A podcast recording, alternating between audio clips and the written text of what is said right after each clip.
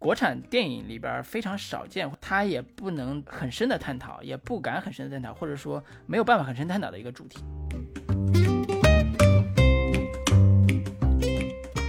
反正我现在看姜子牙整个看下来，用他的片中的一个角色来形容，就是四不像。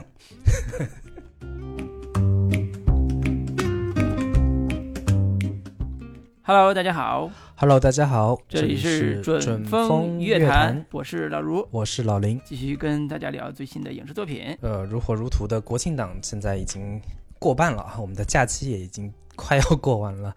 那这一次的国庆档有几部重磅的影片吧？一部是姜子牙，一部是我和我的家乡，还有一部叫《一点就到家》。但这三部当中，我看了两部，我不知道老卢看了几部。我就看一部。那就是我们今天要聊的这一部，也是最近争议性比较大，然后话题性也比较足的一部动画电影，就是姜子牙。然后姜子牙之前也是大年初一要上映嘛，大年初一一战封神，而且去年贴了哪吒的这个贴片。就是在结尾的时候贴贴片，期待非常高，所以这也是一部重磅的电影，期待度非常高的一部电影。然后这部片子本身大家确实期待也很高，然后预售的成绩也非常好，但是它在口碑方面最近也是遭遇了一些风波吧。然后从之前开分比较高的 7.5 现在掉到了目前是 7.0 这样的一个分数，也是引起了不少的争议。那我们今天就来跟大家聊一下这部姜子牙到底有哪些让人有争议的地方。那首先我还是简单介绍一下这部影片的基本的信息。那导演一个叫陈腾，一个叫李伟，两位导演一起合作的，然后两位都是跟这个传媒大学动画学院有一定的关系。然后陈腾是之前传媒大学动画学院的一个学生，然后制作过一部短片作品叫《红领巾侠》，之后去南加州大学拿到了硕士学位，也在梦工厂做过联合导演。那李伟也是本身是动画导演出身，做过原画师，参与过魁拔、地藏等国产动画片的一些画师跟导演的工作，现在也是传媒大学的一个老师。那编剧叫谢倩颖，他之前的编剧作品有这个《丹青先生》。配音方面，这部电影的配音，姜子牙的配音是郑希，小九的配音是杨宁，然后申公豹的配音是图特哈蒙，四不像的配音是严嬷嬷，对，等等这样的一些配音的阵容。出品方大家也是非常熟悉了，跟哪吒是同一个出品方，是彩条屋。那上映的时间是2020年10月1号国庆档，片长是110分钟，然后目前豆瓣的评分是 7.0 分。那票房成绩它是之前曾经一度是领先于《我和我的家乡》，然后现在是被《我和我的家乡》甩出去有1个多亿吧。我之前看到的票房信息是4天是 10.36 个亿，然后《我和我的家乡》是 10.82 个亿，目前好像是《我和我的家乡》是13个亿，然后那个姜子牙差不多是11到12亿左右吧。基本是这样的一些基本信息。然后这个电影在上映之初，有一位关系挺好的一个朋友问我说，这个片子能不能带他的小孩去看，他小孩大概8、9岁吧。然后我当时犹豫了一下说，姜子牙这种电影应该带小孩没问题吧，但实际上电影的开始就提醒说，这部电影是适合8岁以上的孩子看的，就电影也自己会有一个预设，说明了这个片子本身它在这个哪吒这个光环之下还是有它的特色或者有它的特点的。这也是很多电影院里边带孩子去看电影的观众或者叫父母吧，他们可能一开始就不知道这个信息。所以这个我觉得也是影响它口碑的一个很重要的原因吧，就是这个电影并不是一个特别娱乐向的一部作品。反正8岁以上在我看来也是孩子嘛，我都可以带着去看。对，那我们就给这个片子来打一个分数，说一下你的整体的观感跟推荐的人群吧。老卢，你先来。好，我先打分，7.5分、是比豆瓣现在要高一些的。然后这个片子我在电影院看的时候，其实我是完全带着一个跟哪吒有关的这个记忆来的，但是它跟哪吒不是一个体系的片子。比如说哪吒呢，它有点是像合家欢电影，它对哪吒这个经典人物有翻新，重新定义了家庭内核，做了一些合家欢的设定，比如说原本父子关系、母子关系有了新的现代的元素加成，它特别像好莱坞的某一种娱乐片，比如像功夫熊猫。但是姜子牙用了一个新的这种故事，比如说除妖故事，把它改编成一个更复杂的成人世界的故事之后，它就变成了一个特别像我们上次聊《沉默的真相》的这样一个语境，它特别的成人化，所以它不太是一个儿童视角的或者儿童故事的这样一个感觉去给我们呈现出来的，甚至说它的类型上也有一点政治惊悚片的这个类型，关于师尊的阴谋啊，关于追寻真相啊，特别像一个姜子牙的中年危机，就是一个中年人他对自我啊、对这个信仰，甚至对体制的一种怀疑，所以这个片子以为是孩子被父母带着去看，后来发现这个片子其实是拍给父母看的，这个感觉是很奇特的。所以我有时候会觉得说，这个片子可能要对比的话，更像宫崎骏的，比如说像《风之谷》啊之类的，或者像漫画里边的那种青年漫。它比如说漫画里边我们知道少年漫这种少女漫的，但还有一种是青年漫作品。所以这个一开始给我们带来的这种体验，是在电影上映之前的宣发或者是我们看到的信息是不一样的。我们以为是合家欢，但实际上完全不是，所以就有一种说这是挂羊头卖狗肉的这个现象，或者是风评就特别不好在一开始出来的时候。但是我自己觉得这个片子有非常多的优点，虽然故事大家吐槽很多，但是我觉得有很多优点。比如说它里边其实那个山海经的元素用的还挺多的，比如说什么幽都山啊、玄鸟啊什么之类的。所以我自己觉得它整个故事的，如果起一个新的名字的话，它可能叫《山海经之一手遮天》什么的，这种很政治惊悚片的这种古惑仔之一手遮天对，甚至我都让我觉得说，这种对封神榜的新的解读方式，可能会让我们对乌尔善的那种内部封神会产生一些担心，会担心乌尔善的封神可能还不如这部呢，在一定程度上。所以我这是我看完之后的最大的这种感受。推荐人群当然是我们刚才也说了，8岁以下的你就别带孩子看了，因为他又看不懂，而且里边有些画面还挺血腥的，不适合这种孩子看。然后如果是你是一个特别喜欢中国动画的电影迷的话，我强烈推荐中国动画在这部电影里边有新的加成了，有新的想法了，或者叫有在工业基础和个人表达上都有一些新的想法了。我觉得这是值得我们每一个喜欢中国电影的或者喜欢中国动画电影的影迷。我可以说这部电影是有意思的电影，它可能有漏洞，但是很有意思。我相比较而言，我特别不喜欢看没有意思的电影，所以这是我推荐的人群。对，所以老林呢？那我给这个片子打7.0分，比老陆低0.5分。但其实我在电影院看的时候，我的整个观感其实并不是太好。看的时候的感受，它特别像一部口号电影或者说大字报电影的那个感觉，是一部低幼版本，然后价值观又翻转过来的英雄这样的一个片子。然后全程看起来它的情绪是非常饱满的，但是为什么有这样的情绪，如何去展现这样的一些情绪，我全程看的是非常的云里雾里的。就是不管是救伊人还是救苍生这样的一些情绪，假如我带入不进去这个故事的时候，我会觉得你不管救伊人还是救苍生，这些事儿跟我有什么关系呢？就是这个片子最让我不舒服的地方就在于它太过于主题先行，它给你讲了一个成年人才能看得懂的故事，然后甚至有一点暗黑，有一点情怀的这样的一个故事，但最终我看下来就只剩那么一点点情怀了，也就只剩下刚刚老卢所说的那一点有意思，所谓的意思，但是内里又觉得非常的幼稚，甚至是有一点无聊。就是这种命题救伊人救苍生这样的电车困境的这点事儿，好莱坞拍了几十年，然后包括像这个蝙蝠侠里边骑士崛起里边也讲了类似的这样的一些主题，包括奇葩说里边也当辩题来聊，但也最终也没聊明白。就是这样的发现自己上司是一个反派，然后背后一切全都是阴谋，这样的故事在好莱坞你要多少有多少。然后这2年其实国产电影里边也有类似的这样的一些主题的故事吧，包括集结号里边谷子地的遭遇，包括像长安十二时辰里边张少京的遭遇，以及甚至是狄仁杰之四大天王里边那些反派也有类似的这样的一些主题原书，但是这些我刚刚提到的电影完成的这个完成度以及他们的故事的精彩程度也都要比姜子牙要更完善，也更精彩，更有意思。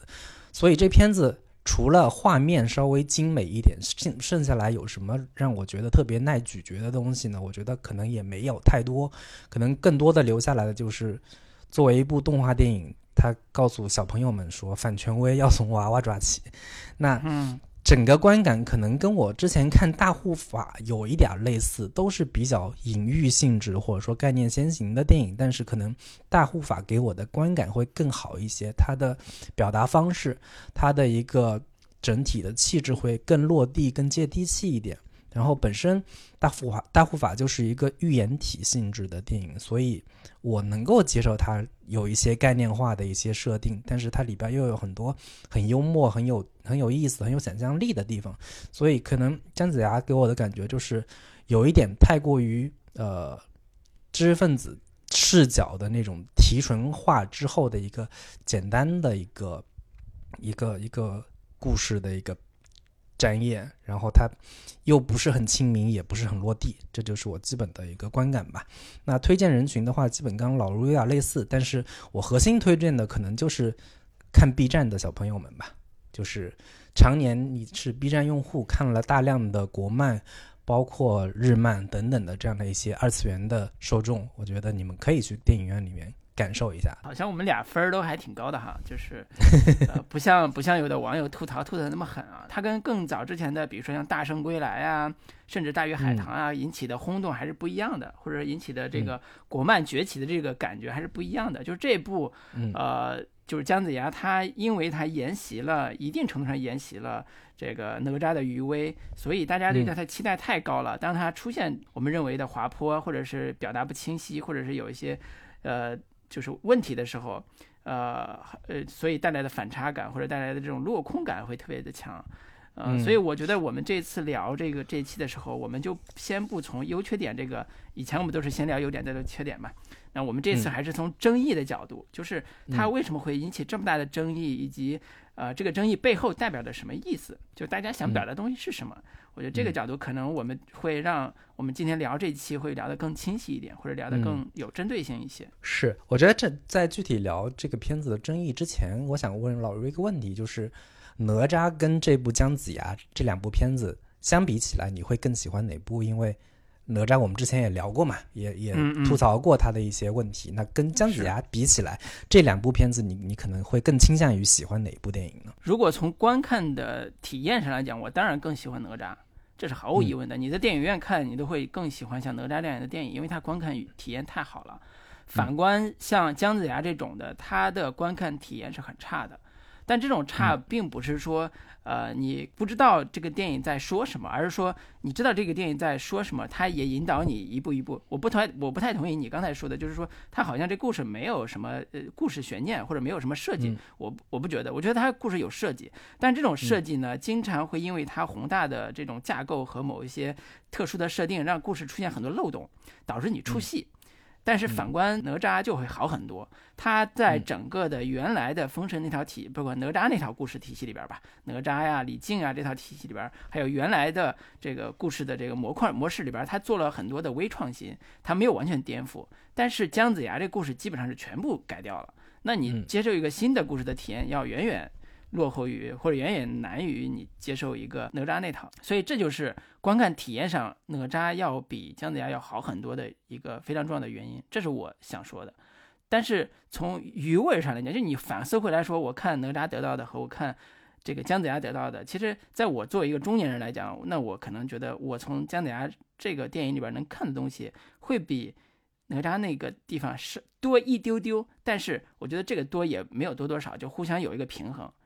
就这是我感受到的。我不太清楚你看完之后的这个体验。我是看完姜子牙之后，我更加觉得哪吒有多好，这是我的一个特别直观的一个感受，就是国产动画电影，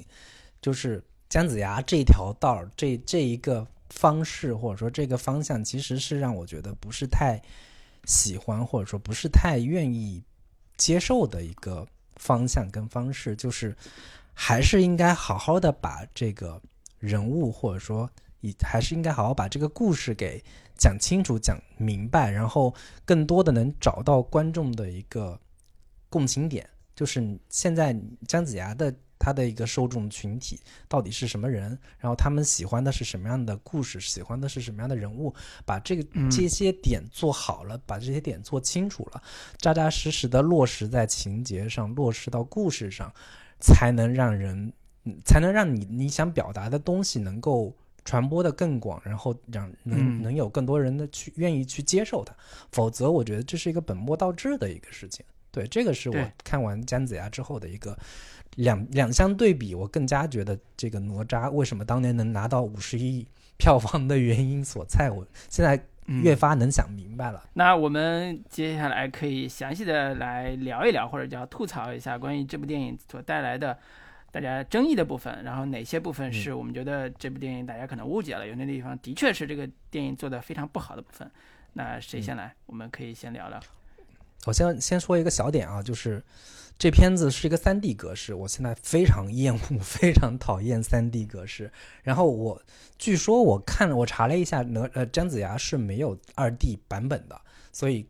就是基本上观众看的全是 3D 的这样的一个格式。然后呢，因为本身 3D 效果国内就是影院院线的效果就不是很好，整体都会偏昏暗，然后再加上姜子牙这个片子有大量的场景都是发生在相对光线比较昏暗的环境，比如说进到那个北海的那个小酒馆里边，以及很多的那种动作场景都是偏昏暗的那个环境，所以看起来整个的 3D 效果非常的糟糕，然后整体的观感也非常的差。所以我首先要说的就是这个 3D 效果非常的令我厌烦，整个就是观看的过程下来会觉得有点昏昏欲睡，完全没有办法完全进入。其实 3D 也是一个非常大的一个障碍吧。有可能是你那场电影院的灯太暗了，那个激光射出来的灯太暗了。还有就是这个片子为什么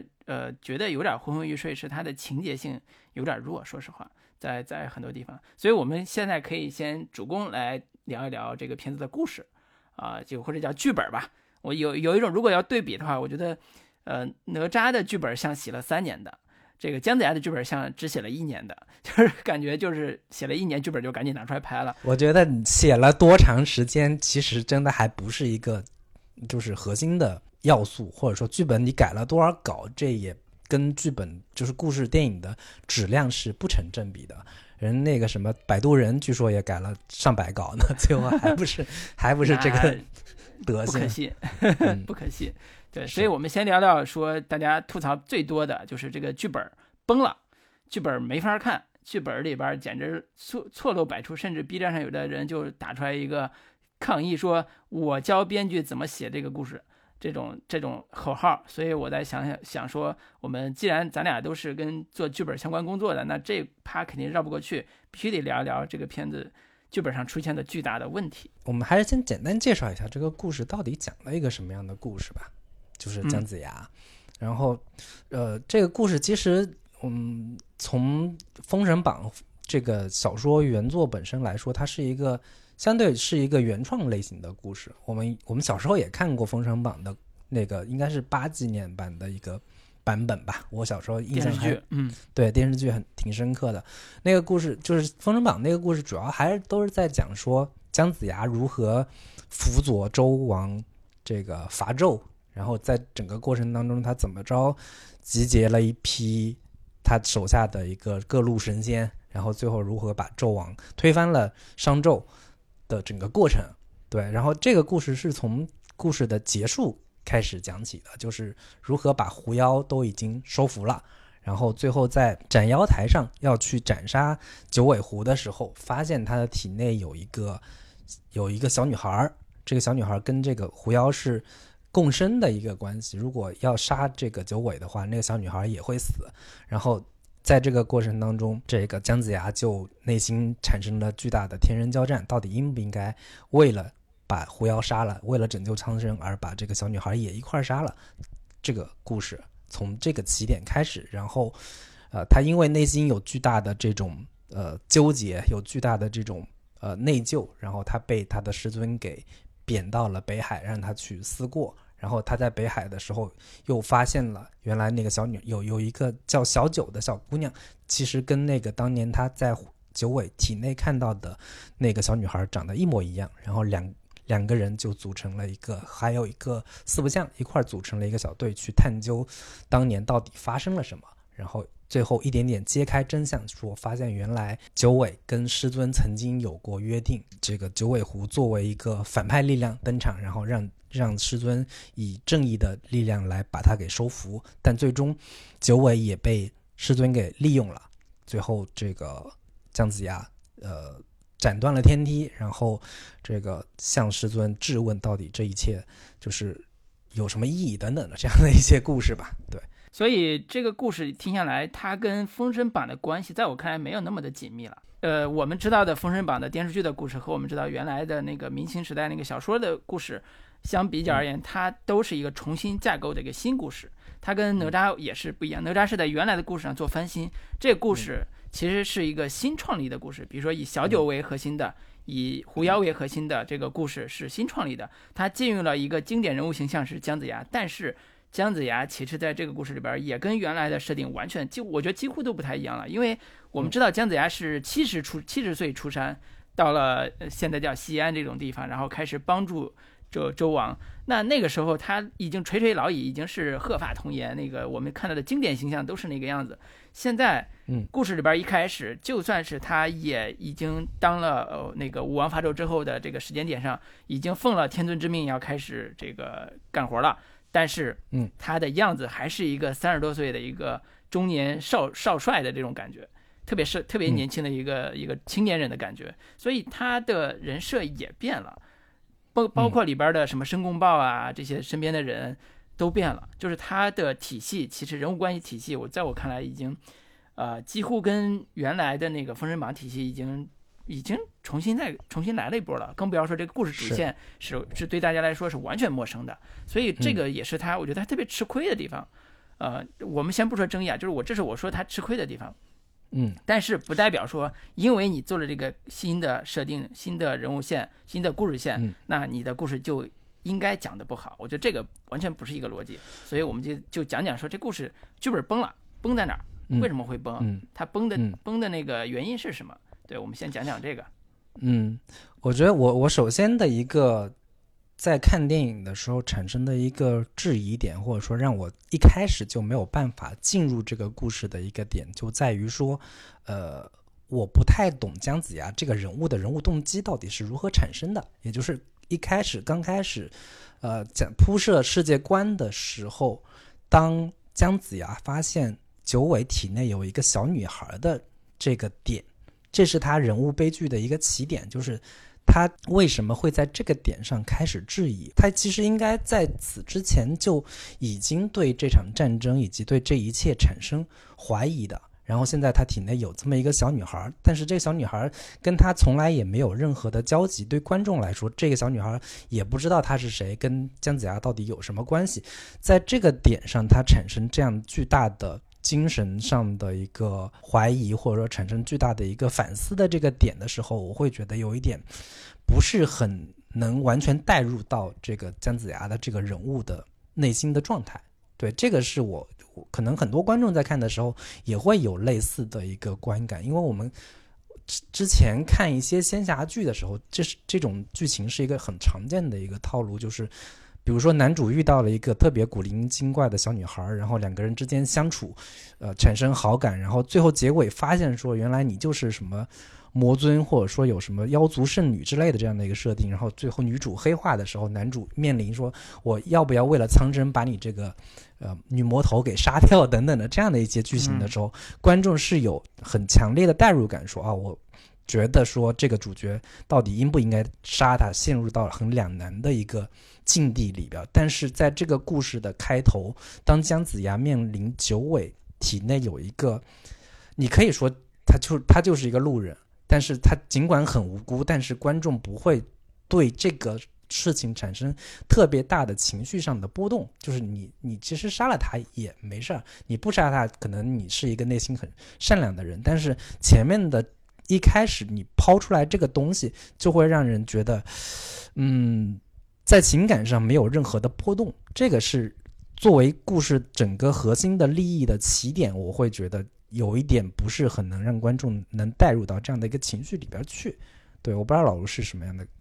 就是观感呢？我电影院看的时候，我对这一点没有特别大的感受，但是我看完之后回来想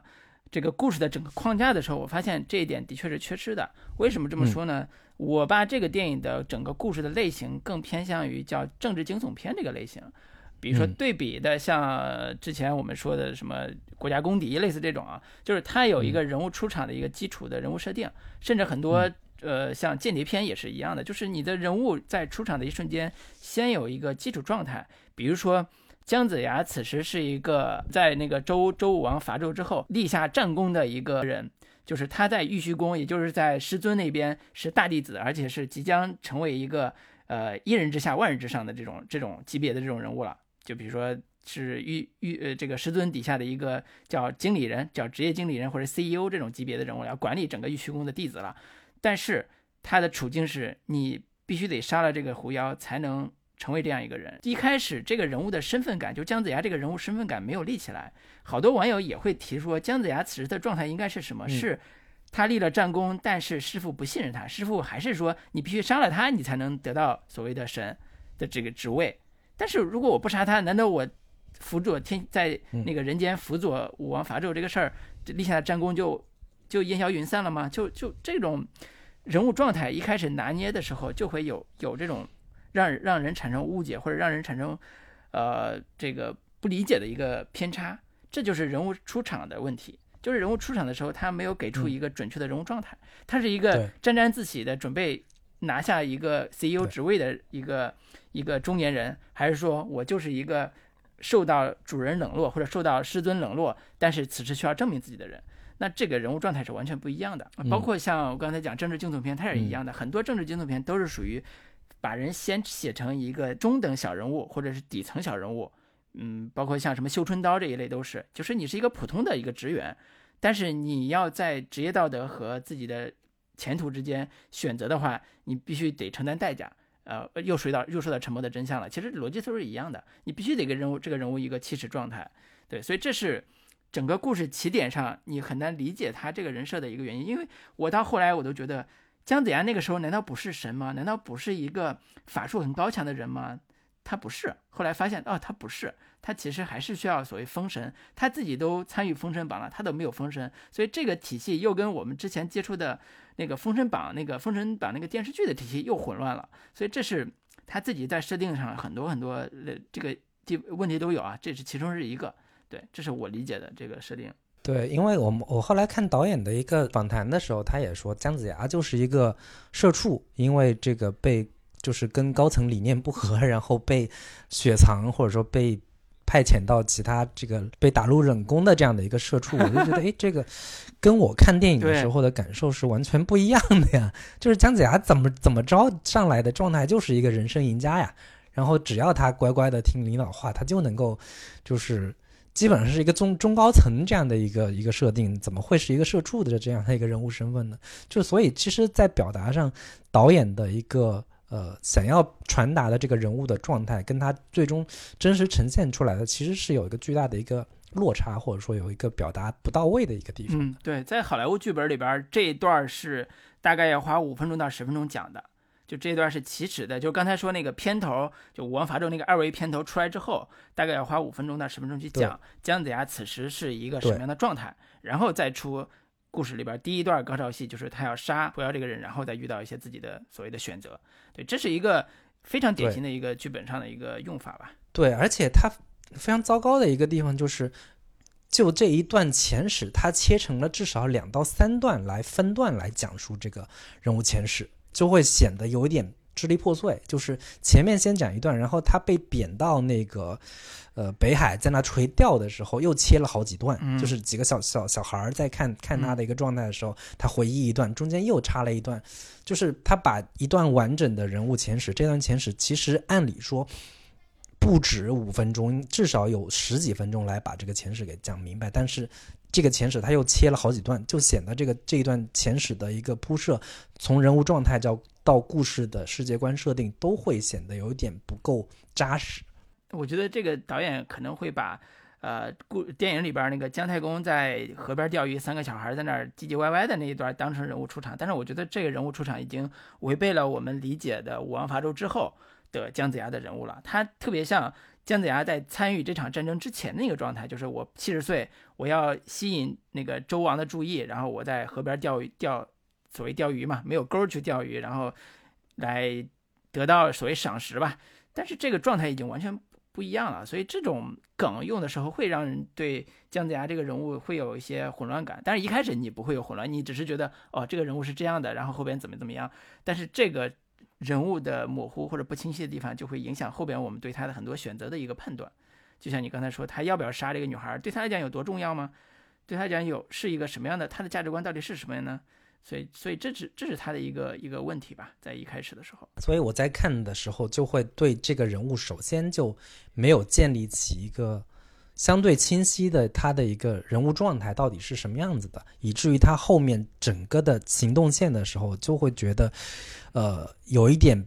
扁平，或者说有一点没有什么太大的一个人物情绪上情感上的起伏。就是我在看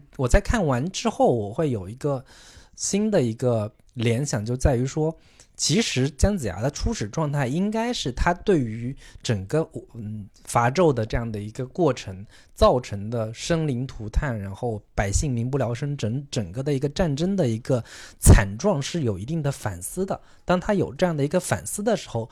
再去看到说九尾体内有这么一个小女孩的时候，他产生的这样的一个犹豫，产生这样的一个对自我的一个反思，这个过程是合理的。以及他承接到后面看到就是各种什么古风灵，然后这些怨灵们没有办法得到安息的时候，他内心又产生了巨大的一个自责的这样的情感是顺的，然后也是一个比较自然的一个人物的情绪。否则的话，我看到包括后面就是什么玄鸟带着这些怨灵走的时候，我都会觉得你前面根本也没铺垫他的这部分情感的话，那这部分的情绪也是相对比较生硬的。你这一说一开始就是反战电影，姜子牙反战，然后这个后来呢跟这个自己领导关系有不对付，回来就被贬人间，被贬人间之后又开始对发现了一个事情的真相。因为你这个故事后面就在讲说你救一人还是救苍生，那你救一人这个点是我很清楚，那你救苍生这个点，那苍生的这个落点到底是落在什么地方呢？就是那小女孩很显然你不能完全代表是一个苍生的这样的一个概念。就是你在看到这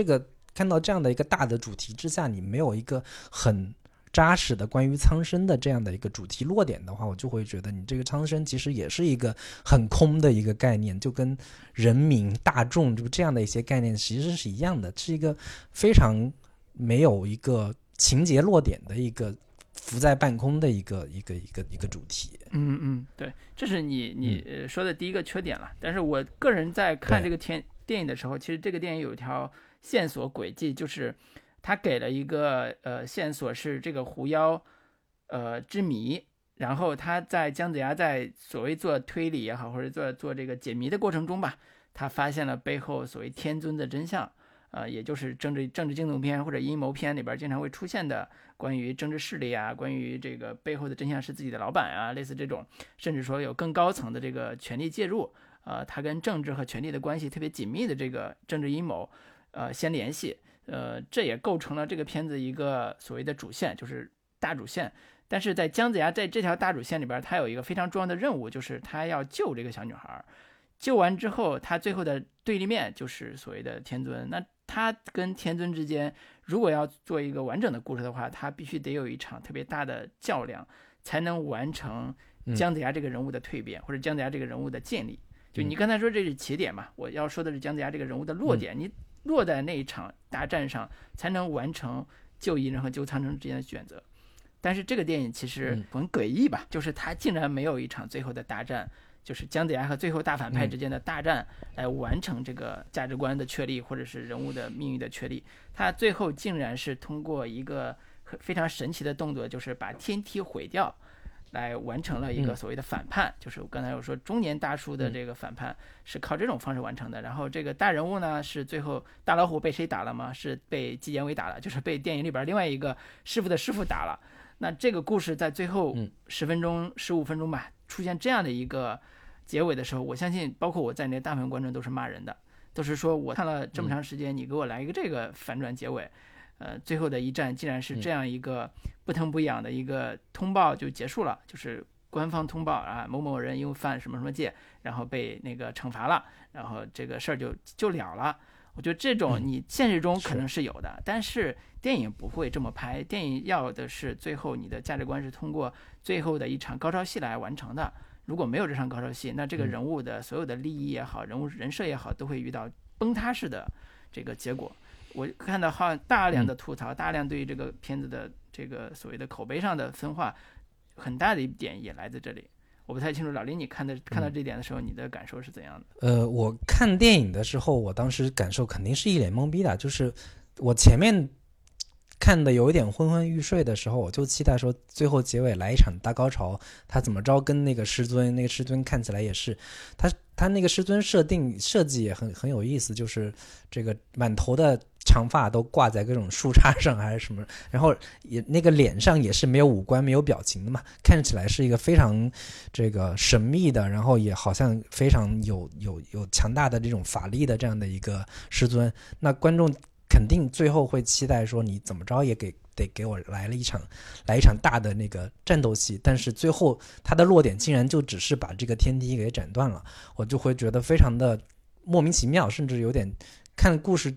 看到这里是戛然而止的这样的一个状态。但是我回过头来想啊，就是为什么姜子牙最后的落点只是把这个天梯给打断了嘛？那作为一个如果导演把它设定其实是一个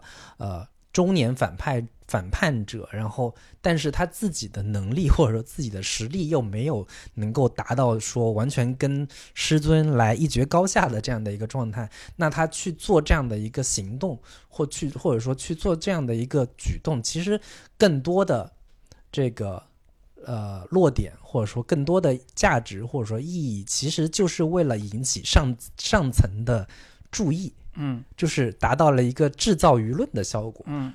就是吸引大众的眼球，引起高层重视，然后开始调查这个事情。就是回到我们之前聊的那个《沉默的真相》的那个剧的这个逻辑来说，它可能就像是它制造了一场地铁爆炸案的这样的一个事情，但是并不直接针对说那个腐败案，就是通过这样的一个事件来引起上面的注意，去调查这个师尊为什么姜子牙会做这样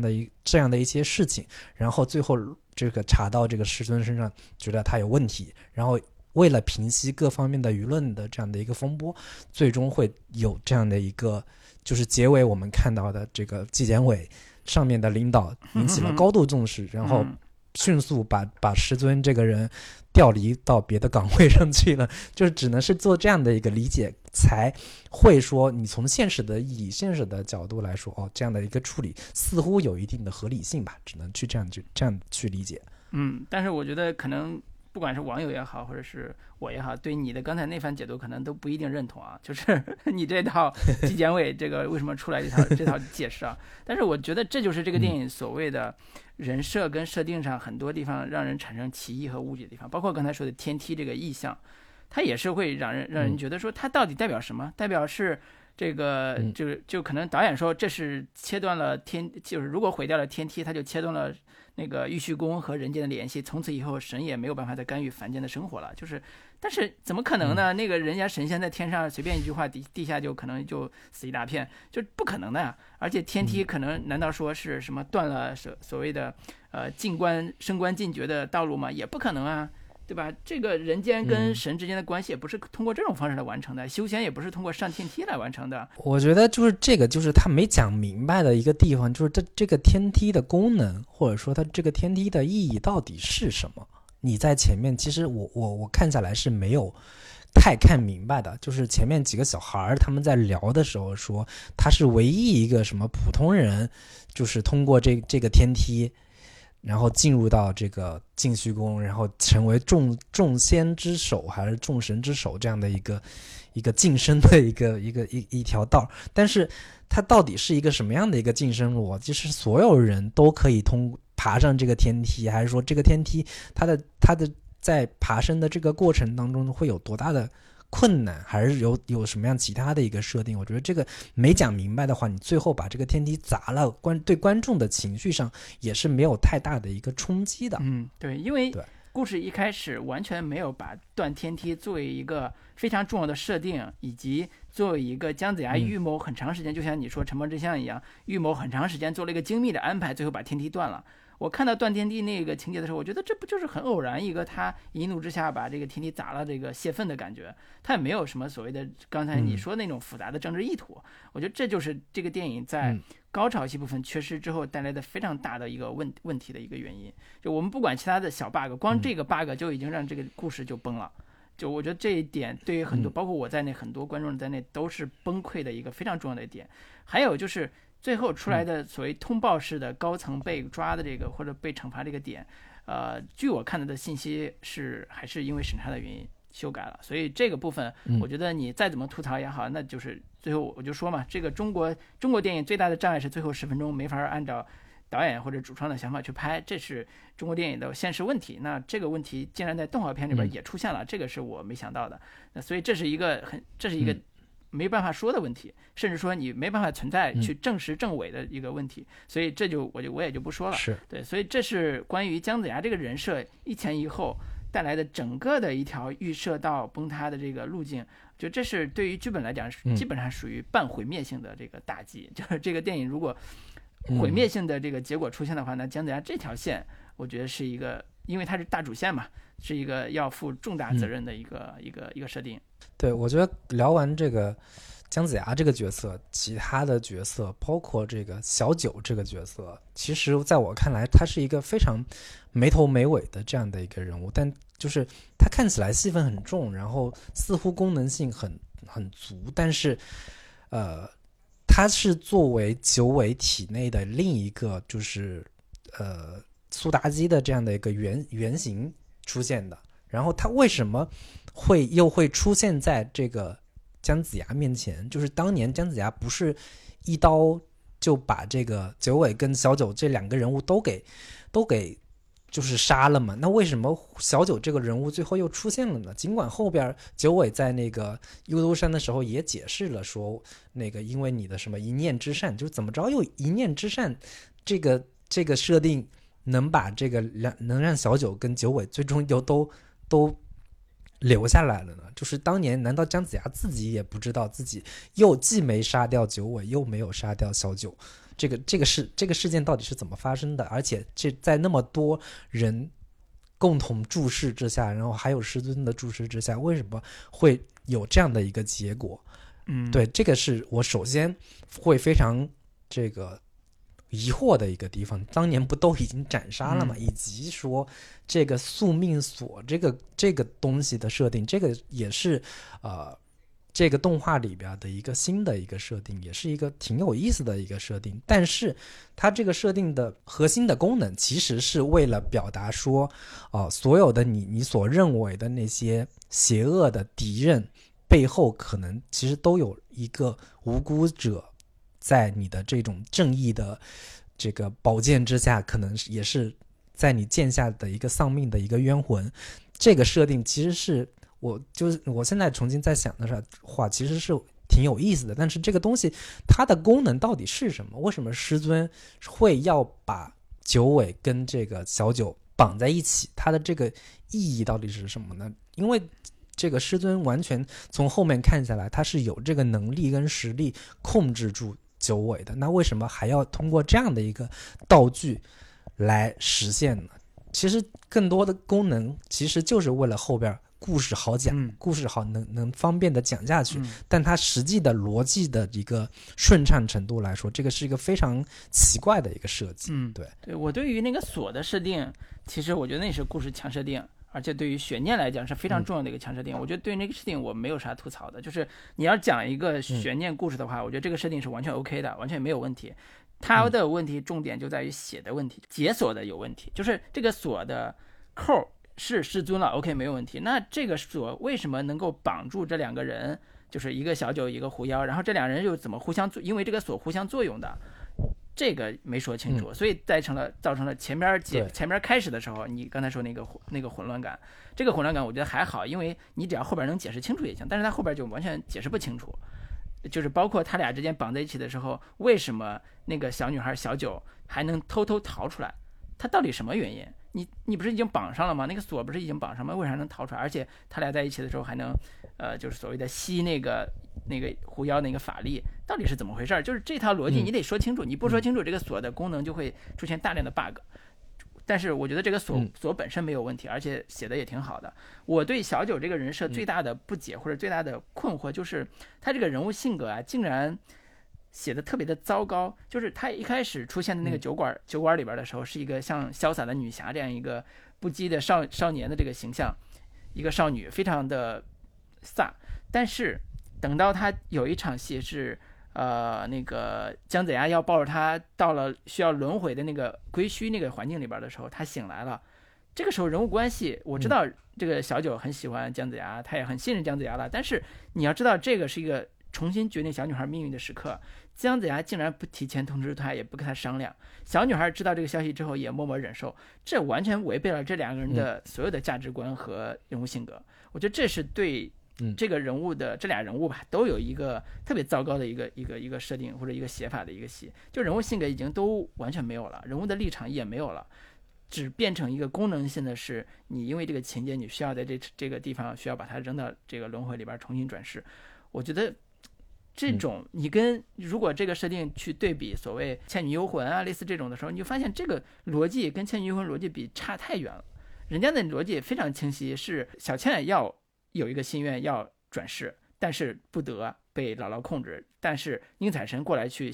不惜性命去帮她，然后两人产生感情，多清晰。但是你看小九这个，你完全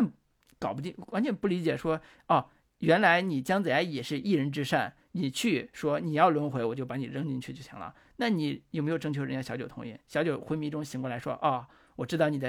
想做什么，那你就扔呗。”这小九人物性格是怎么样的？我觉得这种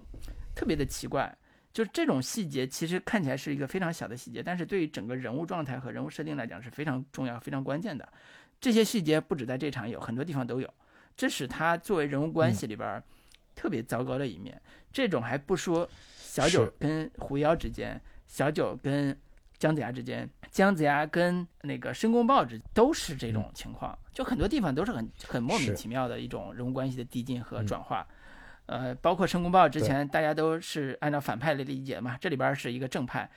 就是特别小跟班一样的一个正面角色在出现的。我觉得你改也可以，但是人物逻辑不要乱改，人物情感也不要乱调。你里边很多的人物设定。都违背了大家的常识的时候，或者违背了大家的经验的时候，就会产生这样的一个混乱感和不理解，你还不解释，对，所以这是整个人物关系里边，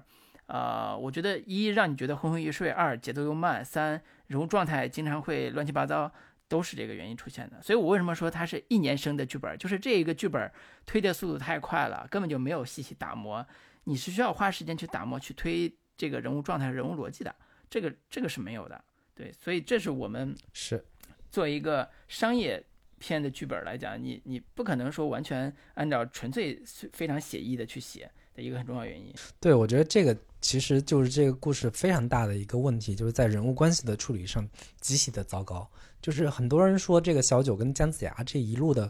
人物关系跟他们的一个过程很像这个杀手不太冷，我是觉得一点都不像。就是这个两个人之间全程是没有火花的，就是这个杀手不太冷的这个亮点或者说卖点就在于说，这个长得非常可爱的很漂亮的一个小女孩跟这个莱昂之间是介于父女跟情人之间的这种关系，这两重关系是在这个过程当中不断交织的，然后也让观众看他们两个的互动的过程中会产生那种这个你不管是往情侣方面想，还是往妇女方面讲，都会产生那种很强烈的温馨感或者说温情感的。但是我在看小九跟姜子牙这两个人的关系的过程当中，是充满了非常俗套的这种没头脑，不是也不是没头脑，不高兴，就是一个桀骜不驯的一个小女孩，不断的在整个过程当中是想要跟姜子牙对着干反着来，然后最后其实也没有产生什么太多的互动。我觉得这两个作为这个故事最核心的 CP， 这两个人之间的人物关系的建立是非常失败并且是非常糟糕的，所以导致到最后结尾的部分，他想要把小九给放到归墟里边去轮回的这个情感落点也是非常的孱弱无力，然后以至于整个的故事想要把小九作为所谓的我要救一人，那你救这一人，整个的这个过程并没有建立出你就是救他这一人的价值，或者说救他一人的意义的情感落点到底是什么。其实这个东西都没建立好的话，我觉得这个故事整个到后边就是一个崩盘的一个状态。所以这个能支撑我们看完的一个很重要原因就是这个故事有一些那个悬念，同时呢这个画面还特别好看，然后人物呢我们觉得这个姜子牙这个人物应该会有很好的故事呈现的时候，所以能坚持看完。但是坚持看完之后发现这故事到处都是窟窿，这的确是一个观看的过程中的体验啊，就是除了刚才你说人物关系之外，很多设定也是如此。比如说像那个姜子牙，中间有一段是白袍甘道夫变身，突然就从一个那个青色头发变成一个白发童颜、鹤发童颜这样一个人设，然后变身了，要开大招了，结果发现把那个楼梯炸坏之后也没干啥，就是这种人设感觉。而且像那个北海这样一个罪民被囚禁的地方，北境特别像那个《冰与火之歌》，我看的时候，但是这里边的妖怪都没有来历。如果我们看过《封神榜》的话，我们对里边很多反派妖怪其实都是有一些印象的。我觉得它缺失的就是给你带来的熟悉感，连这些边缘人物，连这些小角色都不给你带不来熟悉感的时候，很多你的情感是很难带入的。然后归墟就不说了，归墟里边那个设定也是，他们那个把小九放进去之后开始转世了，但是这时候狐妖出现了，然后把归墟打得粉碎。我在想说，一个这么重要的一个地界，然后也没有人把守，然后狐妖过来了，狐妖法力有多强啊，得都能把这个神奇的一个东西砸碎。我在想说，而且出来的东西都是他们狐妖的冤魂。我在想说，这个什么地方，是不是归墟，是不是那个神仙那个师尊在骗他，这是另外一个地方，这是一个陷阱。后来发现不是陷阱，就这种设定带来的这种困惑一直都会缠绕着你。像那个玄鸟刚才也说了，就是它飞过来飞过去的目的和设定都不明确，什么时候飞什么时候不飞，它是带来希望的，但是什么时候希望没有了，什么时候希望有，跟洒水机一样随便洒是吧，这也是没有逻辑。那个幽都山也是什么黑花密布啊，怪事频生啊，那怪事到底是什么，里边的狐妖到底是谁，是那个狐妖吗，是那个我们电影里边那个狐妖吗，也不知道。就是这些就不用说天梯了，天梯里边就在我看来就特别像姜子牙作为公务员的一个这个公务员的上升阶梯，他能上升阶梯，其他的人民普通老百姓可没有这个机会去走天梯，他把那个天梯砸了，那其他人就说那跟我有毛关系，我又上不了你的天梯，对吧，普通人也上不了，所以你砸就砸呗，你救的是谁，你谁也救不了。所有这一切你知道这种设定，你出来的时候他没法自圆其说的时候，你看完之后那种崩溃感，这就是很多人看的这个直观感受。就是我总结这个片子，为什么我觉得他情绪拉满，但是我觉得他所有的情绪都是干拔的那个情绪，就是深深的拔起一个就是很充沛的那样的一个情感，但是他的内里是非常的空的。就是包括那个玄鸟那一段，他其实是为了展现一个反战的主题，就是当年就是我们伐纣的时候，苍生受了多少苦，多少冤魂，这个得不到，就是没有办法跟亲人见面什么之类的，就是这种反战主题。但是前面你一点都没有铺苍生这样的一个点的话，你就深深的就要渲染这种悲壮的情绪，看着玄鸟把这些冤魂一点点都带走，就是整个画面啊、音乐呀、情感呀，确实是煽动的还挺挺燃的，挺激烈的，挺激昂的，但是我没有办法细究你那个情绪到底是什么，以及包括它跟申公豹之间的关系。申公豹我要为了就是我觉得你是个英雄，然后我就为了这个保护你跟小九的这个安全，我就要深深的把自己给牺牲了。但是你前面又没有铺垫好申公豹跟他之间的这个情感关系的一个整个的过程，包括前面为什么申公豹就是从天上下来，然后跟着他一块儿，他的动机到底是什么？看起来又很像是一个为了看守住他，为了不让他从这个北地逃走的这样的一个。这个看守的这样的一个角色，那他到底跟姜子牙之间的情感关系是有什么样之前的前史呢？也没有交代。所以当申公豹去做这样的一个举动，做这样的一个行为的时候，作为我观众看来，他是一个毫无来由的一个硬然的一个情节点，以及我觉得他们的 CP 关系，他其实是想要做申公豹跟姜子牙的这种男男 CP 的嘛，跟之前的这个哪吒跟这个敖丙是类似的，但是他这一对 CP 其实是制造的非常的失败且生硬的。我觉得首先一方面是申公豹这个外形有点不是太美型，可能很多女性观众吃不下，然后包括姜子牙这个角色从头到尾他是没有任何的萌点的，他就是一个中年大叔苦大仇深然后背负着天下责任的这样的一个形象的话，对于女性观众这个角色其实是不太吸引人的，他并不是那种可以让你去磕 CP 的这样的一个人物。所以最终我得出来的一个结论就是，可能姜子牙他们这个团队其实是一个不太懂腐女的团队，他们试图想要去做这样的一对男男 CP， 但是最终的效果是彻彻底底是失败的。我觉得懂不懂腐女啊，是不是要磕 CP， 我觉得另说。我觉得，而且我也不觉得这个，在我看来也不重要，他是不是女什么懂腐女团队做也不重要。我其实更关心的是，这故事如果按照我们刚才讲的。这套逻辑或者这个类型的话，它某种程度上特别像公路片，在现在看来啊，特别像公路片。公路片是大部分的文艺片的一个标准配置了，就是文艺片特别喜欢用公路片这种方式去做。但是如果你从政治阴谋片的这个角度来看的话，像007啊，包括很多片子都可以按照政治阴谋片的思路去看，虽然它是动作片为主类型，但是这就是这个片子一些做的不是特别好的地方，就是你自己做一个面向大众市场的商业片的时候，你可以不叫商业类型片，你可以说商业片的话，你对故事的整个的设定的把控一定要更加的精准。比如说刚才讲他的周围的几个人，从申公豹、小九，甚至包括那个四不像，这些人在神话体系里边，就是我们知道在写小说写剧本的时候都有一个叫神话故事的写法，这种体系里边都是各有角色设定的，比如说有帮助者，有这个导师，有英雄，有这个负责这个灵魂治愈的，类似这种啊，他的这种角色分配都是有原型的，这些原型都可以做一个英雄之路或者是成为英雄之路这样一个过程去塑造的。那姜子牙也是一样，就是你如果能做好这种类似公路片或者类似英雄之路的设定的话，这剧本也不至于出现这么大的漏洞。所以我觉得这跟磕不磕 CP 没有关系，这还是剧本上对这个类型创作或者对这种元素创作来讲有很多我觉得失误的地方，或者说把控不足的地方。这也是好像动画片好像更容易被人原谅的原因，就是很多人对动画片觉得故事不重要，你画风好，然后故事给我有点意思就行了。但是实际上我们看到国内现在的观众对于故事的要求简直是比好莱坞都要高，我自己觉得就是一旦故事不好看就不看了，就是说故事很烂，好，我不看了，你再有再多优点我根本就不看。这是很多观众的这个第一反应和第一选择，因为都被以前的烂故事给骗怕了。对，所以这是我觉得这个片特别，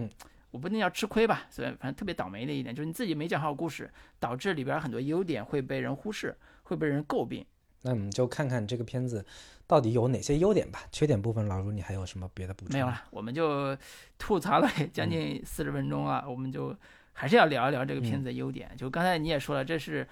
希望给青少年看的一部这个立意不错的片子。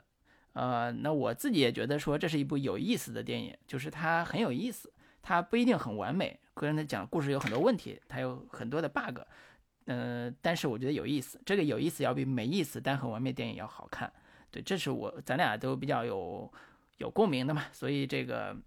部分我觉得可以这个简要聊一聊。那老林你先来。我觉得优点部分这个点，刚刚老陆提到这个点，这个可能是唯一可以拿出来说的，就是在现在当下的环境之下，我觉得可能这样的表达并不是太多，可能恰恰就是太少了，就是大家对于这种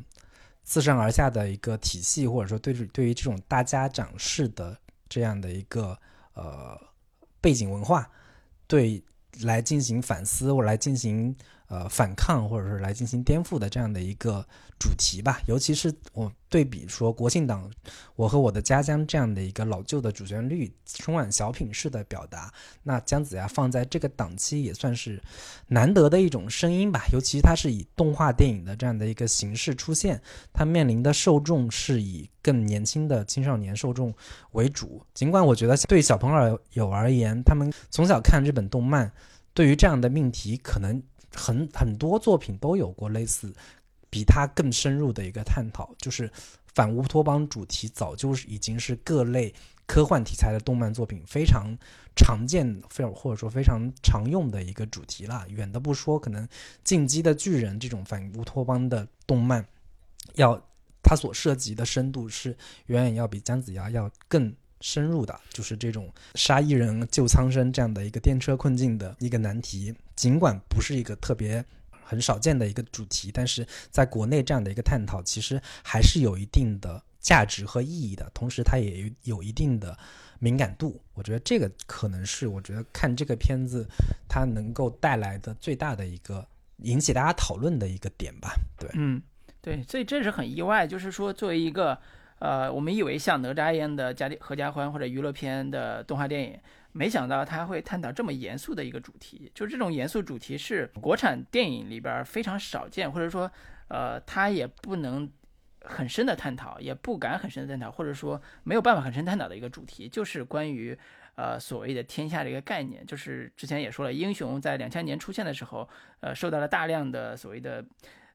舆论界的批评，很大一部分原因就是说，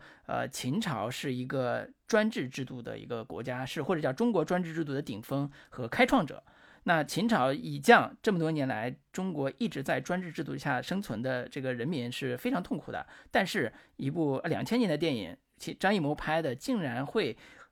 以秦始皇的视角来歌颂自己，或者叫歌颂这样一个行为，就是我为了天下，我可以舍弃所有。哪怕是多杀几个人都在所不惜，因为我是用发动战争的方式来维护世界和平。听起来特别的神经病，但是这个逻辑在电影里边完成的还可以，就是很多人也没看懂啊，但是实际上觉得这个电影也没说啥。但实际上这种观念是在中国不只是几十年来几百年来，甚至说更长时间以来的一个非常主流的一个王道或者叫霸道观念，应该叫王道观念，就是胜利者叙事，或者叫我做这件事就是为了天下。所谓天下就是君王天下，就是君主天下吧，就是人家那你天下跟你没关系，跟你普通老百姓没关系，所以你牺牲你被牺牲这个事儿对人家也不重要，所以人家完成的是人家那套所谓天下的这个逻辑和概念。那这套观念在现代，尤其在我们当下的这个价值观体系里边，其实是非常有争议的。就这套争议在主流环境里边是我觉得是被控制的，所以你没法表达。哪怕在姜子牙这部电影里边，当我们看到结尾的时候，依然会发现结尾的删改会导致这个表达会大打折扣。但这个表达本身是有意义的，就是之前也说了，这是姜子牙的一个中年危机，它是一种对信仰、对体制，甚至对自我的一种怀疑。这种怀疑会代表着说，那我的价值是什么？我在这个世界上，我在这个社会里边，我存在的意义是什么？我的选择是什么？我是跟着王道，我说依附于王道，我是听从于王道，还是说我对自己有一个新的反叛性的认识，或者说我对现在这个社会体制有自己的认识，这都是这个电影想要表达的一个主题上的东西。所以这是一个在利益上很严肃，而且对于这个片里边有很多类似反战啊这种悲悯的主题能相辅相成的这种关系。所以我觉得这个电影为什么觉得有意思也是在这儿，没想到他会往这方面去写，且没想到他用了姜子牙这个人设往这个方面写的时候还没有什么特别大的这个违和感。如果我们脑补出来很多情节的话，那是能自圆其说的，只不过这个编导可能的确这个没下好功夫吧，就是做的也的确有点漏洞太多，但是它在某种程度上是能自圆其说的，包括最后所谓那个元尊，就师尊这个人物，作为一个要统一三界、要成为一个霸主这样一个大老虎，对吧？最后按理说他是不应该这么容易就被消亡的。那他的一个人设，他的逻辑是他跟姜子牙就说嘛，姜子牙你必须得通过杀这个狐妖这个事儿，通过来杀他这个事儿来放弃自己的善，而不是放弃自己的恶。这种逻辑是中国长久以来这种王道逻辑的一个体系，就是你要当好一个好皇帝，你就不能仁慈，你就得心狠手辣。听起来特别的反人性，但是这就是中国几千年来所谓王道的一个基础逻辑。怎么去控制你的权利，怎么去掌握权利，怎么去奴役人，这就是它的一个基础设定。所以我觉得这个意义在哪儿？这个意义就在于你不是活在2000年前的封建社会了，你已经是现代人了，那你就不要拿这套杀一人就成就天下霸业这套逻辑来灌输给我们现代观众了。我们现代观众需要知道的是更加现代的这套价值观。那这部电影《姜子牙》就是一个现代价值观的一个体现，这是我觉得刚才我说的有意思的一个原因。是，我觉得就是还有一个点就在于说，我们之前看孙悟空也好，看哪吒也好，他都是一个少年英雄的那种状态，一言不合就干。然后喊出来的是什么"我命由我不由天"的这样的一个口号吧，非常的燃，非常的热血。但是它里边现在这里边塑造的这个姜子牙的角色是一个中年危机，然后中年怀疑者、中年反派者的这样的一个状态，就是大家可能会觉得说这个故事看起来不是那么的爽，不是那么的有那种这个畅快感的原因，也就在于说中年的反派其实往往是有带着各种的包袱，带着各种的枷锁的，然后也充满了犹豫怀疑，不知道该不该如此，然后不知道是不是自己做的到底对还是不对，他背后我要承受的代价到底是什么等等，这样的一些犹犹豫豫，然后甚至让人觉得磨磨唧唧的地方吧，有点像看《哈姆雷特王子复仇记》的时候那个状态。但是他可能从另一个意义上来说，他也让这个角色并不是那么的简单直接，那么的简单粗暴，就是一个就是我觉得世道不公我就干就完了。我觉得其实也会让这个角色至少让我看到了跟以前所看到的姜子牙非常不一样的这样的一个人物，这个我觉得可能也是另一个亮点吧。以及这篇中还有很多刚才我们提到的说天梯到底代表的是什么，其实如果把这个东西能够做好了，也是一个非常有意思的一个设计吧。它至少看起来并不像我们之前看包括像半泽直树这样的一个故事，然后就是主角就是那个对天对地，然后观众看得非常爽，但是他确确实实也照顾到了说这个角色其实是有他更多的包袱、更多的枷锁在的，以及很多有非常有讽刺意味的一些设计。纣王最后被封了一个姻缘神、这样的一个设定，其实也是让人觉得还挺耳目一新的。他这个在幽都山里边各种的红线就是这个环绕的这样的一个环境里，一个纣王他竟然对当年的这个爱妃充满了执念，这样的一个非常扭曲非常变态的一个疯子的这样的一个形象，其实如果能把这些都做好了的话，我觉得这个故事本身的一个讽刺意义，或者说它的一个背后的隐喻的一个设定，其实是有很大的一个展现空间的。虽然他现在还是表达上有一点遗憾，但是能够去做这样的一个尝试的话，我觉得其实也是挺有价值的一个事儿吧。对，对，就像你说的那个在我们早年看《悟空传》的时候就被那句话震惊嘛，或者是打动，就是《悟空传》里边孙悟空就说嘛，我要这天再遮不住我的眼，我要这地再遮不住我的心，我要这众生都明白我意，我要这诸佛都烟消云散，对吧？孙悟空说出这话来，你觉得特别刺激，特别嗨。但是姜子牙就没有这么强烈的自我表达的这种欲望和这种反叛的这种强烈性，它是比较弱的。所以我在看这部电影的时候，我一直在思考另外一个话题，就是也许以小九这个人物为起点讲这个故事，可能会更好讲，或者是更容易完成这个故事的利益的表达。就是如果你一开始以小九的故事，一个普通小女孩但他身上有一个链，但是不知道这链是什么，然后开始进入到一个故事体系里边去，遇到姜子牙，开始去找父亲的时候遇到姜子牙，然后姜子牙产生互动，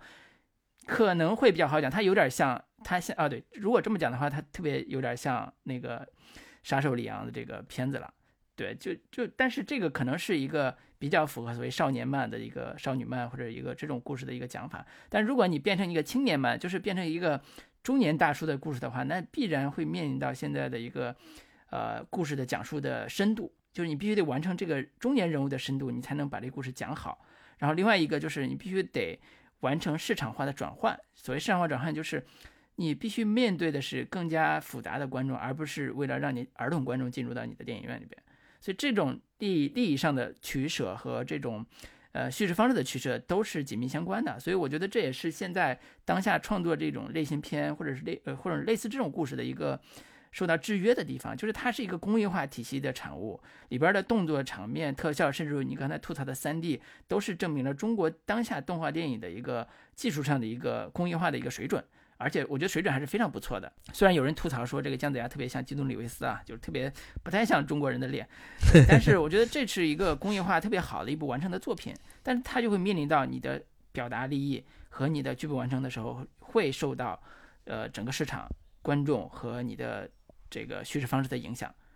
它不会像国产动画片就是大护法那么纯粹，因为大护法我觉得更像手工业时代的二维动画作品，喵先生也是对它跟大的这种电影工业或者是动画片工业相比较而言，跟哪吒跟姜子牙比都是特别手工业的。对，所以这是一个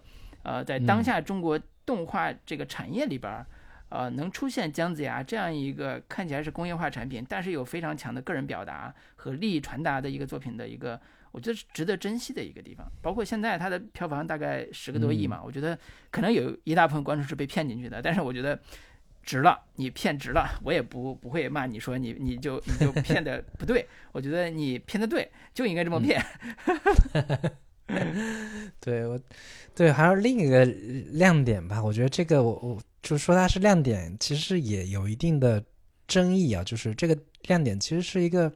阉割出来的一个无奈之举吧，但是也确实挺符合当下的一个真实的，就是最后结尾的那个部分特别像一个这个神兵天将的一个结局嘛，就是天尊受到了惩罚，然后可能也只是换了一个岗位，然后最后发现师祖之外还有师祖的师祖等等的这种巨大的一个权力体系吧，最终姜子牙自己也被关进了监狱。就是我在看到这个的时候，尽管也觉得它很像一个很常规的反腐剧最后被和谐出来的一个结局，但是我又想到我们之前看比如说《西游记》这样的一个故事的时候，孙悟空前面打了半天，最后发现其实这个反派其实就是一个太上老君的一个坐骑什么的，结果结尾部分被带回去看守炼丹炉什么之类的，然后这个太上老君自罚3杯，这事儿就完了。就是这种结尾会让人有巨大的无力感，但是也会让所谓的中国的这种超级英雄每个角色都充满了这种宿命的悲剧感，这个也是他阉割之后会给观众带来的一个巨大的一个就是虚无感，或者说巨大的那种面临巨大的一个权力体系，作为一个普通人在去与他抗衡的时候那种渺小跟无力，这种感觉其实是在结尾的部分我竟然能够感受得到，这个也是让我觉得还挺诧异挺意外的一个最后的一个设计。那是你脑补的，我觉得对大部分观众都是被惹怒的，就是你竟然这么写，被惹怒了。我觉得这有点特别悲哀的去想吧，就是这特别像中国的故事，就是到最后结尾的时候啊，你说这一定是中国故事，它世界上可能很多地方都不会拍成这个样子，那一定是这种结尾，一定是中国的故事。我觉得这种是一个很悲哀的一种拍法，因为从观众的需求或者从观众看这个类型的需求上来讲，这个结尾一定不对，结尾不管怎么拍都不对，都不是这样的结尾，它应该就是哪怕玉碎，哪怕这个姜子牙最后跟天尊打了最后一仗，且姜子牙最后战死了，作为一个悲剧英雄出现，那也是对的。但是没有这一仗就是不对的，这就是从戏剧创作或者从故事创作来讲，是一个人的做一个你中国人也是人嘛，作为人的这种接受体验上来讲，是一个非常重要的一个部分。但是如果出现这样一个结尾的话，那你只能相信说这就是中国的电影，这就是中国的故事。所以这是一个很现实的一个问题啊。就是我其实还想说，就是这个电影在利益上的这种表达，很多观众其实是不认的。就是说观众觉得说舍一人救苍生这个逻辑是不成立的，为了救苍生，有些人就是要牺牲的。你不牺牲怎么能成就你自己，成就这个国家呢，成就这个社会呢，对吧？我觉得我不知道林老师你是怎么看待这个。我觉得这个从政治正确的角度来说，确实这个观念的普及是一个可能还需要更大力度的去普及，但是这个可能跟整个的一个社会氛围或者说集体的一个潜意识是息息相关的。就是可能作为受过一定教育的这样的一个人而言，我觉得肯定是更认同说每个人的个体价值都是有意义的，都是有价值的。但是我觉得人群中必然会有这么一批人是会有抱持这样的一个看法的。然后我觉得这个电影的意义或者说这个电影的价值，其实就是向更多的人去传达说每个个体的意义，每个个体的人的一个尊严，每个个体的人的一个价值都是应该被尊重，应该被这个得到保护的。就是这样的一个观念，其实是通过这部电影，其实还是挺有意义的，挺有价值的去传达出来的。然后至于人群中必然有这样的一群人的话，这个可能也不是说这一部电影能够这个简单的轻易的能够改变的。对，对，我觉得这个电影呢，可能跟彩条屋另外之前做的那个今年也上了那个妙先生，那个有些利益是很像的。就是妙先生也是这个彩条屋这个公司吧，电影公司做的同样的一个二维动画作品，跟据说是大护法的这个延续之作吧，但是其实故事完全不一样。就是这个妙先生里边的一个主要设定就是杀好人救坏人，这是什么道理？就是里边的两派人物都在这个论题上去做观点输出。我直接把好人杀了就行了，我不需要经过他同意。但是有一波人就说我必须得经过他同意，虽然这个完成度也没有那么高啊，但是我觉得很奇怪，就是竟然彩条屋在刚才讲的大护法和妙先生，包括这部姜子牙里边都一直在探讨这样一个主题，其实证明了这就是中国非常重要的一个当下的故事原型了。就是它不是一个非常偶然的一个所谓我迎合西方价值观，所谓我想怎么着一个新想的一个主题设定，而是说它就是一个当下的价值观冲突的一个表达方式。很多人有各自的立场，各自的价值观，这个没关系。但是你要想到的是你的立场是什么，你为什么会有这样的立场，你的立场经不经得起自己的考验，就是经不经得起你面临的自己的现实的考验，这些都是可以在看起来非常奇怪啊，就算竟然在动画片里边会给你提出来，且让你去思考。所以我在想说，这个是一个，当然妙先生和这个大护法在我看来都是手工业成人动画主题，就是它是独立动画电影，但是通过商业化运作面向了大众。但是姜子牙是一个标准的工业化的商业作品，那如果从这个角度来讲，我觉得姜子牙是又往前迈了一步。就是如果说大护法和妙先生是动画电影纯粹的动画电影爱好者的薪水之作的话，妙先生可能还没有那么薪水，但是大护法是我觉得完整度非常高，利益非常清晰，表达非常明确的一部作品。那姜子牙可能在完成度上还没有那么高，但是已经往前又迈了一步。这也是说我自己愿意给他打 7.5 分的非常重要的原因，就是国产电影不管是动画电影还是真人电影，在这一块的价值观上的缺失实在太明显了。哪怕有这样一部作品出现，能够成为一个商业作品，我都觉得值得鼓励。对，我非常同意老卢说的这个点，就是这个故事为什么会选择这样的一个主题，以及有好几部同样的动画电影都选择了这样的一个主题来阐述的。我觉得它并不是一个偶然现象，或者说它仅仅只是一个为了迎合西方价值观之类的这样的一些说法，其实它是有一个群众大众的一个集体心理的基础的。就是在现实生活中的现实逻辑，往往有大量的人认同的是一个胜利者叙事，或者说认同的是一个成功学的一个价值观，就是成王败寇，只要你最后你是成功了，你你最后是一个成功者的这样的一个形象，绝大多数人都会试图或者说来为你这样的一个成功去背书，为你这样的一个成功去寻找理论依据，或者说寻找的一个可以给你贴金的一个立足点，包括说什么杀一人而救天下等等这样的一个价值观，很多人都会去把这个行为给合理化，然后加上其他很多附加的内涵或者说附加的意义，比如说他在做这个事情的时候其实是这个霹雳手段菩萨心肠，然后等等的这样的一些说法，其实是非常有问题的。然后最后这种整体的这种胜利者叙事或者说成功学的价值观往往是有很大的一个市场的，就大部分人都会认同说只要我最后这个目的是正确，就是能够达成最终我能够实现我这样的一个目标的话，过程不重要，我最后这个过程当中牺牲了多少人，这些人都只是成功路上的一个绊脚石，或者说成功路上的一些炮灰而已，都会用其他的一些东西来给它掩盖掉。我觉得这个东西，这一套逻辑跟价值观其实在这部电影以及未来可能会有其他的电影不断的去重复，不断的去讲述的话，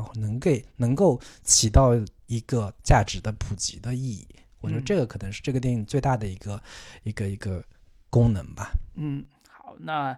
不管怎么说吧，这个电影我们聊到这儿也基本上聊得差不多了，可能很多的这个细节我们又不细聊了，因为这里边细节的有些问题的确比较多啊。但是我相信我们想表达的东西已经说清楚了，就是我们喜欢一部电影和爱看一部电影，知道喜欢的原因是什么，都是可以通过问题设问来得到的，就是你问自己喜欢这个东西的点是什么，通过不断的去这种设问就能知道你的价值观是什么，然后你为什么会形成这种价值观，你可以重新再梳理一下你自己成长轨迹，然后再去想这套价值观是怎么完成的。所以这一切都是一个反推和自我梳理的过程啊。我觉得其实我们看电影目的并不是完全是为了娱乐，我觉得有时候我自己也很痛苦的一点就是我们在做娱乐化作品，但是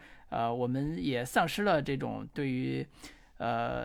某一种社会责任的这种表达。我觉得这些都是很多电影院这个最近不是疫情相关嘛，电影院开不开，电影院为什么要开，就是大家觉得你电影又不重要，为什么要开电影院，对吧？我不用在电影院看电影，我也不用看电影，甚至我不用看电视剧，我也不用看书，我照样过得好好的，对吧？这有什么问题吗？没有问题啊。但是电影的意义甚至某一种价值观的意义，文学的价值或者是艺术的价值的某种意义，是通过刚才我们讲的这套意义的顺序来完成的。如果没有这套思考的过程，没有这套表达的过程，那这个意义很快就被淹没掉了。那这里边我们面临的现实问题就更加复杂了，我就不细说了。反正这个如果你能看出关于姜子牙的意义，关于大护法的意义，关于苗先生的意义的话，那我们会期待说我们在这个基础上可能还可以做得更好，我们可以把故事讲得更精妙，把利益讲得更深入，且把所谓的关于隐喻也好，寓言也好，关于这套视觉体系也好，能够完成得更好。那这就是电影的魅力所在。我觉得就是最后再补充一点啊，刚刚老师提到说娱乐什么的不重要，我觉得就是其实不是这样啊，就是对于绝大多数观众而言，娱乐是首要的，就是先满足娱乐诉求，先把故事讲好看了，让我看的过程当中看得非常爽，非常过瘾，然后能够有笑有泪等等的这样的一些娱乐意义、娱乐价值满足之后，再谈说它的利益，它传达的价值观到底是什么。这个是你完成非常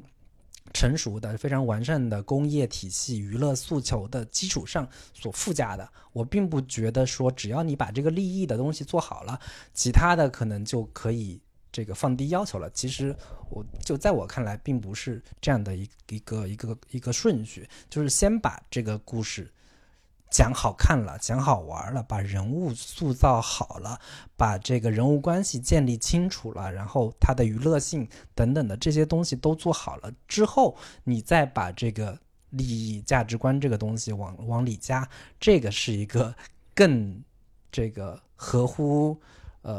观众需求也好，合乎商业逻辑也好，合乎它这个电影作为大众娱乐产品它的一个功能跟属性的一个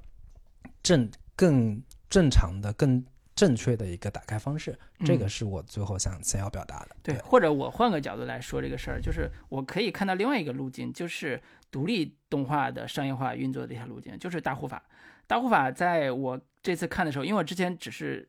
久闻大名但是一直没看，我这次重新又看的时候，我发现大护法是一个非常小成本的动画电影，它的整个的运作也是非常的手工业作坊那种感觉。因为它是二维动画嘛，然后它的主题也非常的恐怖，在我一定程度上我觉得这是一个恐怖片，在某种程度上画风也很粗糙，但是它是一个故事讲得很好的一个电影，它的语义非常的深刻，关于黑古石啊，关于这个里边的花生这个主题啊，我就讲得非常深刻。那这种电影其实表面是一个类似像实验电影的画风，实验动画的画风，一个非常严肃的主题，又是一个独立动画，看起来非常的不商业，但是它很好看。如果我们能把这种电影往前再推一步，你的欣赏口味到了一个能欣赏这种电影的地步的话，那它就会变成一个商业电影。这就是另外一条路径了，就是它可以由大护法走到妙先生，再从妙先生走到刚才我说姜子牙，就是它的整个是可以做得更好的。就是这是一种你用观众的投票的选择去支撑起来一部或者一个系列电影的一个机会，就是你知道这种电影你很喜欢看，你也看懂了，你也非常喜欢这种趣味和审美，那你就支持它，然后成为一个在当下中国电影市场里边成为一支非常重要的一个电影力量，然后成为一个你不能说是一个主流商业电影，但至少是一个电影里边非常有商业价值的一个作品，那它就会做得更好。这也是一种路径，我觉得这两种路径都是可以成立的。然后其实我最后再总结一下，就是我对于中国国产动画的这个愿望吧，或者说对它的一个诉求，就是姜子牙这个故事的立意，然后哪吒这个故事的本身的剧本的叙事的完成度。就是因为之前哪吒最让我不满的就是它原本的哪吒的一个精神内核其实是反权威反家长制，对这样的一个利益主题，但是最后哪吒就给改成了一个非常温馨的一个家庭美满，然后父慈子孝的这样的一个故事。那其实最后如果能把这两者能够做一个结合，就是哪吒这样的一个故事完成度加上姜子牙这样的一个主题利益，两者能够很好的结合在一块的话，我觉得未来的爆款的故事可能无论在剧本层面还是在利益层面都能够做到一个更好的一个平衡。对，这个是我可能对于未来动画电影的一个期待吧。对，我个人觉得是挺难的，因为它的底色不一样，或者是它的基础不一样。就是我就咱俩就是说到哪儿聊到哪儿，就简单说，就是我觉得哪吒为什么有51票房，就是因为它改成了父慈子孝的故事。放到好莱坞也是一样的，这是好莱坞一套非常标准的一个叙事逻辑或者是叙事原型，你不改成这个叙事，它就不是合家欢电影，它就不会有这么好的电影票房。反权威这种故事是大部分非主流电影或者非这种大众商业电影的一个特别重要的一个叙事模式。这个不一定，就是你在好莱坞电影里边，反权威、反体制这个故事本身也是一个 1.0 的非常有大众基础的，我觉得可能在不同的市场里边，大众基础是不一样的。对，其实最主要的那个基础还是在艺术片和偏文艺片这个类型里边更多一些，比如说《死亡诗社》这种的，我们看到很多类似这种都是这个样子的。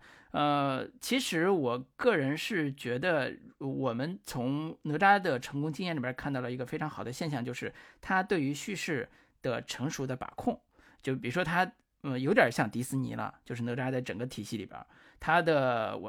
工业化完成度、剧本的成熟度跟迪士尼是非常像的。但是我个人觉得，姜子牙是跟迪士尼是两条路，它的整个逻辑跟叙事方式、叙事结构是两条路，它不是迪士尼那套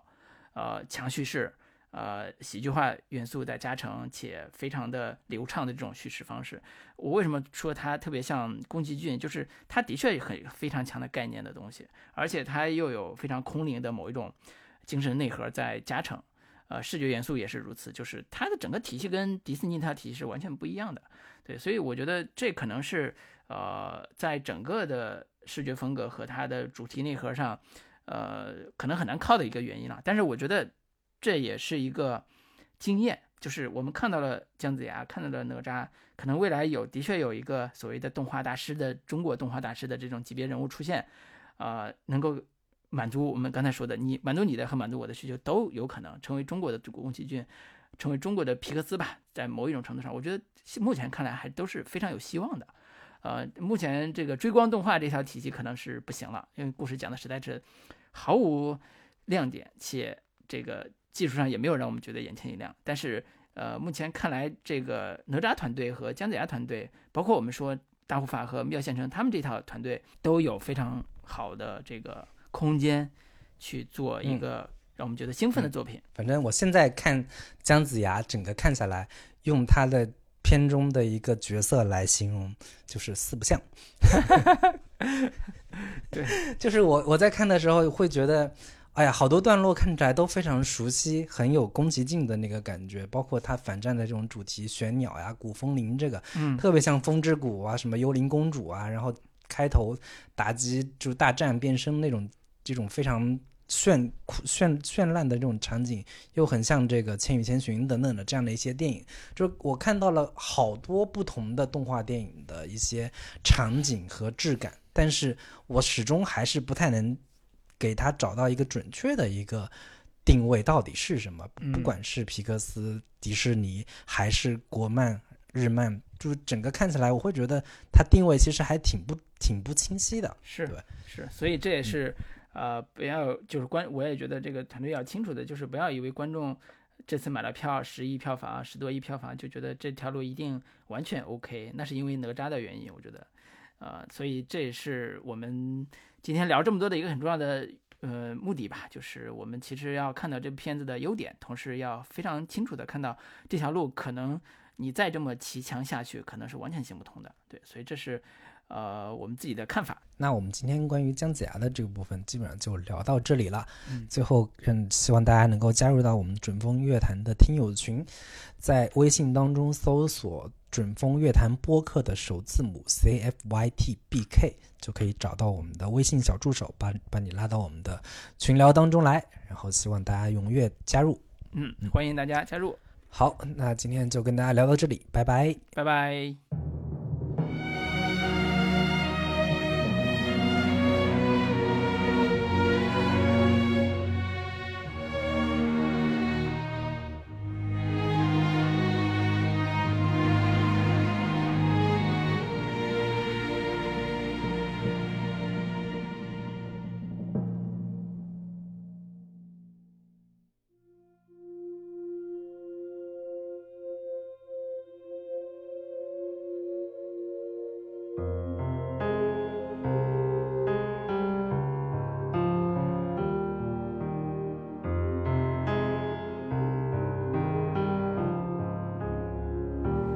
你像个孩子，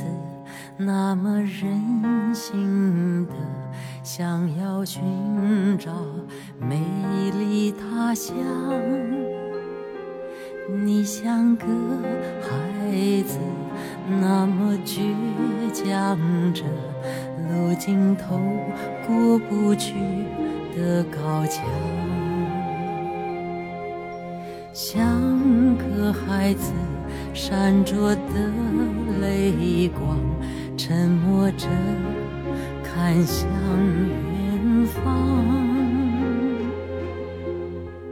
美丽的幻想是生命的花，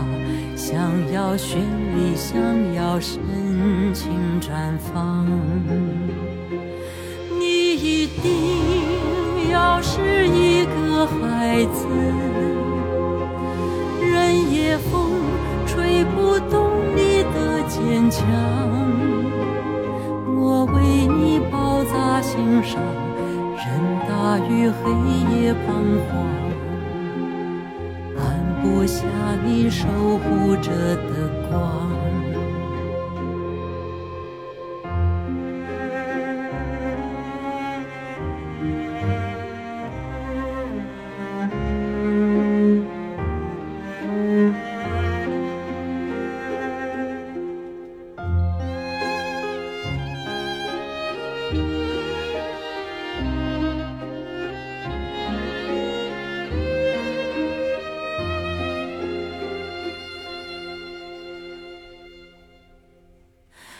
我想你永远是个孩子，等你亮满了天空的光，你看到我的爱吗？擦亮在你的脸庞，我看着你泪盈